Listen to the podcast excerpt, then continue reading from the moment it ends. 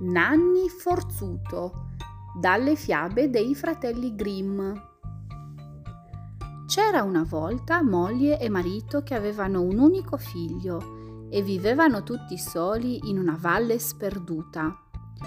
Un giorno la madre andò nel bosco a raccogliere rametti d'abete portandosi dietro il piccolo Nanni, che aveva appena due anni. E siccome era giusto primavera e i fiori coi loro colori facevano gioire il bimbo, sempre più si addentrò nel bosco. Ma ecco due briganti saltar fuori all'improvviso da un cespuglio. Afferrarono mamma e bimbo e li portarono nel cuore del bosco, dove da un anno all'altro non metteva piede anima viva. La povera donna supplicò in tutti i modi i briganti di lasciare andare lei e il bambino, ma i briganti avevano il cuore di pietra. Alle sue preghiere e al suo pianto restarono sordi e la spinsero avanti a forza. Camminarono due ore, aprendosi un varco tra rovi ed arbusti, arrivarono a una rupe dove c'era una porta. I briganti bussarono e subito la porta si aprì. Infine, traversato un lungo corridoio buio, arrivarono in una vasta caverna, dove da luce faceva il fuoco del focolare. Spade, sciabole e altre armi assassine pendevano al muro dando bagliori e attorno a una tavola nera al centro giocavano altri quattro briganti col loro capo a capotavola. Costui, vedendo la donna, le si avvicinò dicendole che stesse pure tranquilla, non aveva nulla da temere, non le avrebbero torto un capello, Doveva solo fare le faccende di casa e se le faceva come si deve, con loro non se la sarebbe passata male. Le dettero poi qualcosa da mangiare e le indicarono un letto dove dormire col suo bambino. La donna restò molti anni coi briganti e intanto Nanni cresceva e si irrobustiva. La madre gli raccontava delle storie e gli insegnava a leggere in un vecchio libro di cavalleria che aveva trovato nella caverna. Quando Nanni ebbe compiuto nove anni, con un ramo d'abete si fece un bel randello, lo nascose sotto il letto e andò dalla madre. Cara mamma, le disse, è ora che tu mi dica chi è mio padre. Voglio saperlo e lo saprò. La madre tacque non glielo voleva dire perché non gli venisse nostalgia di casa, mentre sapeva bene che gli scelerati briganti non l'avrebbero mai lasciato andare. Ma le si spezzava il cuore al pensiero che Nanni non potesse rivedere suo padre. Intanto Nanni, quando a notte i briganti tornarono dalle loro scorrerie, andò a prendere il randello e si parò davanti al capo Ora voglio sapere chi è mio padre, disse, e se non me lo dici subito ti accoppo. Il capo si mise a ridere e dette a Nanni un ceffone che lo fece rotolare sotto la tavola. Nanni si rialzò e pensò: Aspetterò un altro anno e mi ci riproverò. Forse allora me la caverò meglio. Quando l'anno fu passato, andò a prendere il randello, ci levò la polvere e disse considerandolo è un buon randello, picchierà sodo. La notte vennero i briganti e si misero a trincar vino e un bicchiere dopo l'altro le teste cominciarono a ciondolare. Allora Nanni andò a prendere il randello, si parò di nuovo davanti al capo e gli chiese chi era suo padre. Il capo gli dette un altro ceffone che lo fece rotolare sotto la tavola. Ma questa volta Nanni non ci mise molto a rialzarsi e a lavorar così bene di randello che il capo e i briganti non furono più capaci di muovere un dito. La madre intanto se ne stava in un angolo, tutta meravigliata della bravura e la forza del figliolo. Quando Nanni ebbe finito il suo lavoro, andò dalla madre e le disse: Ora che ho fatto sul serio, Voglio anche sapere chi è mio padre. Nanni mio, rispose la madre, vieni, andremo a cercarlo e lo cercheremo finché non l'avremo trovato. Levarono al capo dei briganti la chiave della porta d'ingresso. Nanni andò a prendere un grosso sacco da farina e oro, argento e quant'altro di bello gli capitava a tiro. Ficcò tutto dentro finché ce ne entrò, dopodiché si caricò il sacco sulle spalle. Quando furono fuori dalla caverna, che occhi spalancò Nanni a uscir da quel buio alla luce, al vedere il verde del bosco, i fiori, gli uccelli e in cielo il sole del mattino se ne stava lì a guardar tutto pieno di meraviglia. La madre riuscì a ritrovare la strada che portava a casa e dopo due ore di cammino arrivarono felicemente alla casetta nella valle sperduta. Il padre stava sulla porta e pianse di gioia quando riconobbe la moglie e gli dissero che Nanni era suo figliolo, lui che li credeva morti da un pezzo e Nanni, benché avesse solo 12 anni, era più alto una testa di suo padre. Andarono tutti nel loro tinellino e Nanni posò il suo sacco sulla panca della stufa, ma tutta la casa cominciò a scricchiolare. Il peso del sacco sfondò la panca e poi anche il pavimento e il sacco finì in cantina. Dio ce ne scampi, esclamò il padre. Che succede? Guarda lì, hai fracassato la nostra casetta. Caro babbo, per questo non c'è proprio il caso di disperarsi, ribatté Nanni. Lì nel sacco c'è quanto basta e avanza per costruire una casa nuova.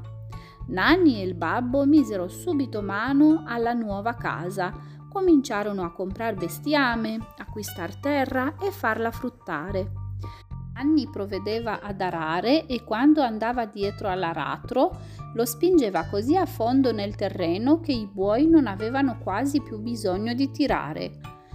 Venne la primavera e Nanni disse: Babbo, tenetevi tutto il denaro e fatemi fare una mazza da mezzo quintale, così ci potrò girare il mondo.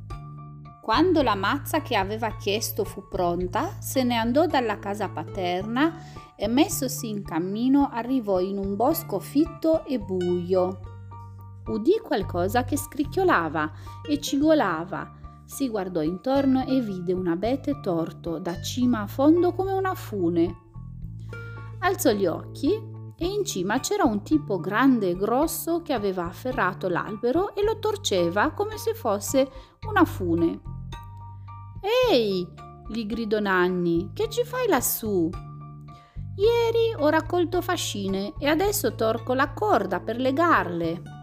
È di mio gusto, pensò Nanni. A quello lì non fa difetto la forza. E gli gridò: Lascia perdere e vieni con me. Il tipo si calò giù. Era di tutta una testa più alto di lui e sì che Nanni piccolino non era davvero. Ti chiamerai Torcia Betty, gli disse Nanni. Detto fatto, si incamminarono ed ecco che sentirono qualcosa schioccare e martellare così forte che a ogni colpo il terreno tremava. Poco dopo arrivarono a una gran rupe e davanti c'era un gigante che schioccandoci il pugno ne staccava dei grossi pezzi. Nanni gli chiese cosa ne voleva fare e il gigante rispose di notte, quando voglio dormire, vengono orsi, lupi e altri animali simili che si mettono a fiutarmi, mi girano intorno e non mi lasciano dormire. Allora ho deciso di costruirmi una casa. Sdraiato lì mi lasceranno in pace. Ma sì, pensò Nanni, anche questo qui potrà farti comodo. E gli disse: Lascia star la casa e vieni con me. Ti chiamerai Schioccarupi L'uomo acconsentì. Così se ne andarono tutti e tre per il bosco e dove arrivavano loro le fiere fuggivano spaventate. La sera arrivarono in un castello abbandonato, salirono su e si misero a dormire nel salone. La mattina dopo Nanni andò giù in giardino. Era un giardino tutto inselvatichito, pieno di sterpi e di rovi e mentre Nanni se ne andava girellando, un cinghiale gli si avventò contro. Ma lui gli diede una bella mazzata e lo stese. Se lo caricò poi sulle spalle e lo portò su, dove lo infilzarono in uno spiedo e se lo mangiarono allegramente. Così si misero d'accordo che ogni giorno a turno due sarebbero andati a caccia e il terzo, calcolando nove libbre di carne a testa, sarebbe rimasto a casa a cucinare. Il primo giorno a casa ci restò il torciabeti e a caccia ci andarono Nanni e lo schioccarupi. Ma mentre il torciabeti era affaccendato in cucina, entrò nel castello un omettino tutto grinzoso che chiese carne. Pussa via, scroccone, gli disse Torciabeti. Te la do io la carne. E non se lo sarebbe mai aspettato che l'omettino gli saltasse addosso e lo tartassasse talmente di pugni da non potersi difendere, cadere per terra e restar quasi senza fiato. Nell'omettino se ne andò prima di aver sfogato sul torciabeti tutta la sua rabbia. Ma lui quando gli altri due tornarono dalla caccia non parlò del vecchiettino né delle busse. Quando toccherà a loro restare a casa, pensò, faranno anche loro l'assaggio di quel piccolo accidente. E se la godeva solo al pensiero. Il giorno dopo restò a casa lo schioccarupi e anche a lui gli andò come al torciabeti. Fu malmenato dall'omettino perché non volle dargli la carne quando gli altri due tornarono a casa la sera, il torciabeti glielo lesse in faccia quello che gli era toccato, ma tennero la bocca chiusa tutti e due pensando ci deve passare anche Nanni. Nanni, a cui toccava di restare a casa il giorno dopo, faceva le sue faccende in cucina come era suo dovere e stava schiumando il paiolo. Quando arrivò l'omettino, e chiese senza tanti complimenti un pezzo di carne. Nanni pensò, è un povero diavolo, gli darò un po' della mia, così gli altri avranno la loro parte lo stesso. E gli porse la carne. Dopo che lo gnomo l'ebbe mangiata, ne volle dell'altra, e il buon Nanni gliela dette dicendo che era un buon boccone, se ne stesse contento. Ma lo gnomo chiese carne per la terza volta. Sei uno sfrontato, disse Nanni e non gli dette nulla. Allora quella peste di gnomo fece per saltargli addosso e applicare anche a lui il trattamento sperimentato col torciabeti e lo schioccarupi, ma aveva fatto male i suoi conti.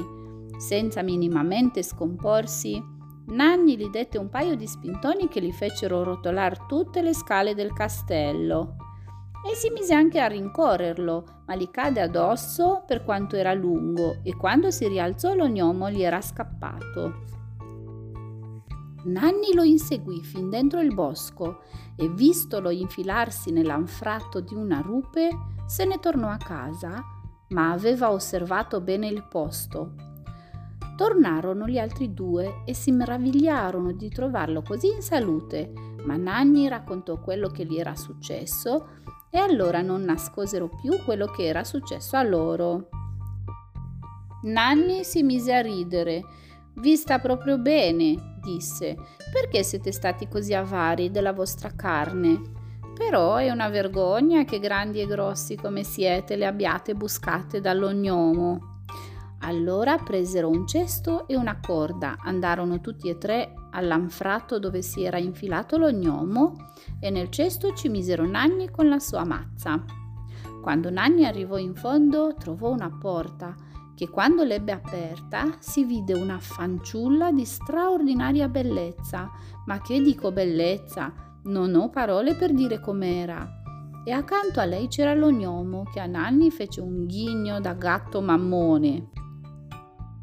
La fanciulla era incatenata e guardò Nanni con occhi così tristi che Nanni, tutto preso da compassione, pensò Devo assolutamente strapparla alle mani dello gnomo malvagio e con la sua mazza sferrò una mazzata allo gnomo e lo stese. Subito tolse le catene alla fanciulla ed era come incantato dalla sua bellezza. Lei gli raccontò che era una principessa, un conte crudele l'aveva rapita dalla casa paterna e imprigionata lì tra le rocce perché lei non voleva saperne di lui. Lo gnomo a farle la guardia ce l'aveva messo il conte. E quante ne aveva passate per via dello gnomo. Nanni mise la fanciulla nel cesto e la fece tirar su. Quando poi il cesto fu calato di nuovo, Nanni non si fidò dei suoi due compagni Si sono dimostrati poco sinceri già una volta, pensò. Non mi hanno detto niente dell'ognomo. Chissà cosa tramano adesso ai miei danni. E nel cesto ci mise la sua mazza.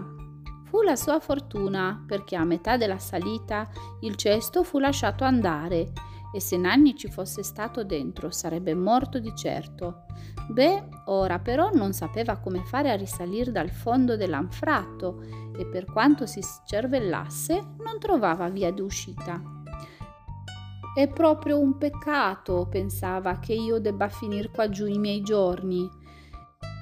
E mentre andava così su e giù, capitò di nuovo nella cameretta dove aveva trovato la fanciulla e lì vide al dito dell'ognomo un anello tutto bagliori e scintille. Glielo tolse e se lo infilò e mentre se lo girava al dito sentì d'un tratto un fruscio sopra la testa. Alzò gli occhi e vide fluttuare gli spiriti dell'aria. Gli dicevano che lui era il loro signore e chiedevano cosa desiderava. Lì per lì Nanni ammutolì ma poi disse che lo portassero in alto. Obbedirono all'istante e fu proprio come volare. Quando fu risalito, su non c'era più anima viva. Andò nel castello e lì, anche lì, nessuno. Il torciabeti e lo schioccarupi si erano affrettati a svignarsela con la bella fanciulla. Ma Nanni girò l'anello, vennero gli spiriti dell'aria e da loro seppe che quei due avevano preso il mare. Allora Nanni si mise a correre e tanto corse finché non arrivò sulla spiaggia e di lì vide al largo in una navicella lontano lontano quei traditori dei suoi compagni Nell'impetto dell'ira saltò con la sua mazza nell'acqua e senza starci a pensare si mise a nuotare, ma quella mazza da mezzo quintale lo faceva andare a fondo e poco mancò che non affogasse.